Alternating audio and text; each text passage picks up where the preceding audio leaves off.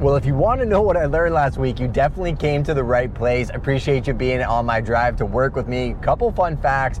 The GoPro Hero Black 9 is a great camera because I can shoot these with voice dictation. So I can turn the camera on and off using my voice. So I'm not to be looking at it because you got to stay safe first and foremost. Shout out to my man Glenn Lundy and the Rise and Grind crew. You guys are incredible, and this is one of the reasons why I started this series was to impart a lot of the concepts that I've learned from people that are doing things at a much higher level than me to the people in my community and then break them down on a weekly basis. So I typically shoot these every single Monday, put them out Monday night. This is a back and forth. I'd love to know what you think of these concepts. Feel free to jump in the comments below, put things that you want me to go find out. Um, I have some incredible mentors and people around me, and I'm definitely somebody that is always on the search for knowledge. Um, last week, Glenn had a couple amazing speakers on Tim Storey, Les Brown, amongst many, many others. And some of the people that had the most impact don't necessarily have the most influence, which is what we covered last week. If you want to see that episode, head back over and go into that. But let's talk about the miracle mentality. So, it was Tim Storey's book that we really dove into in terms of how your mindset and how you're looking at the world definitely makes a huge difference. Um, you know, and I'll go back to the kingdom principles that I live by and what Glenn Lundy imparts and what Tim Storey was talking about and how they affect me. So the first concept was around talent, opportunity, and desire. Let me repeat that. Talent, opportunity, and desire. For a very long time, I lived my life thinking that my talent, my opportunity, and my desires were formulated by the world. It wasn't until I really started listening to the big man upstairs that I realized that my talent, my opportunity, and my desires come from him. And when I'm trying to fulfill that in my life, things are just a different they just hit different. I don't know how else to better explain it than that, but I can be in a really bad situation and have a great sunny disposition because, you know, my work is my ministry. And I think, you know, being in difficult situations, having any, any type of tension in your life means that you're doing something of significance. It's not always going to be comfortable. Um, our production company got a big opportunity that we were working on over the weekend. Not necessarily something we've done before, but I've got access to incredible people around me. And the other thing I learned was people that do not have a scarcity mindset are the ones that find a lot of success. So reached out to a really good friend of mine that does something that fits this project just perfectly, and he was willing to jump on a call with my production team today to go over that. So super hyped um, to think about that. So again, the talent, the opportunity, and the desire, and how you're going to implement those things.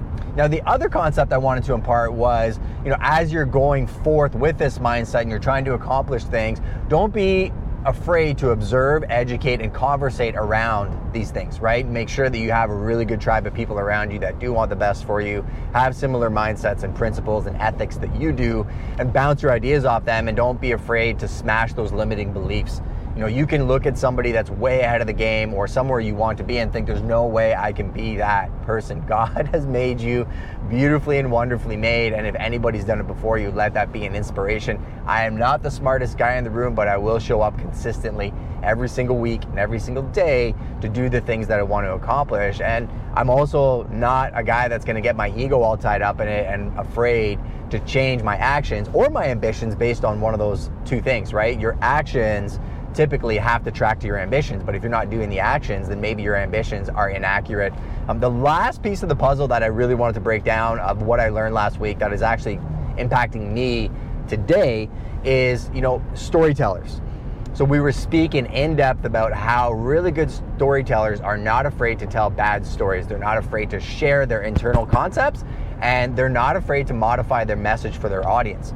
I think about that quite often, right? Because I'm a storyteller. I'm in sales and marketing, happens to be through the lens of a real estate agent. But one reason we started the brokerage, the production company, now the agency, was because I may storytell through the lens of real estate, but it applies to everything. Um, our brand consultation group is doing a consultation this morning at 11:30 with somebody in the fitness space, consulting around the sales and marketing of their space and what the opportunities are over and beyond what they're doing today.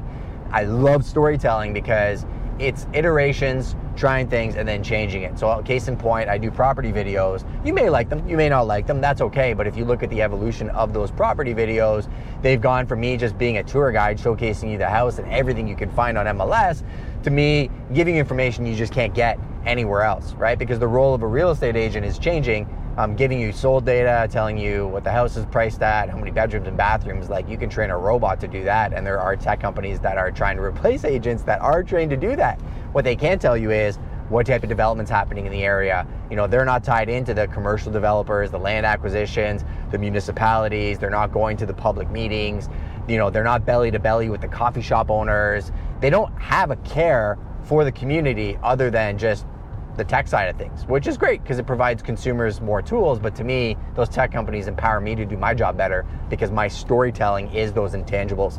Um, I had a guy troll me on one of my YouTube videos saying, you know, I showed 35 seconds of the interior of the home and then I talked for two minutes. But when I went back to that video, you know, I was conscious of the feedback. I thought, okay, how could I be better at this? And I'm gonna modify maybe my next two property tour videos, but I also realized the demographic of the person who made that comment was a 14 year old kid that's not gonna be buying this beautiful lakefront property in Grand Bend. And the information that I was given in those two minutes were about the beach, the shoreline erosion, and how this is well situated, you know, how close the public beaches are to this property. A lot of things that anybody that's actually buying that house is going to care about. So listen to your audience. Don't be scared to modify how you're doing things to suit that audience, but at the same time, don't let them dictate your message because it may be what they want, but if that message isn't intended for them, maybe you don't necessarily need to take every single piece of advice that they give you, but be open to it. Um, and actually, I'll give you one more bonus thing that we did talk about. It's not real estate related, but I think it's important to anybody watching, and it's parenting. So know your role, guide, guard, and govern your children and your family. Um, I think those three concepts, I could talk for an hour about them, but I am thinking about it very much this week how I'm guiding my family, how I'm guarding them, and how I'm governing them. So, hopefully, you got some value from this episode.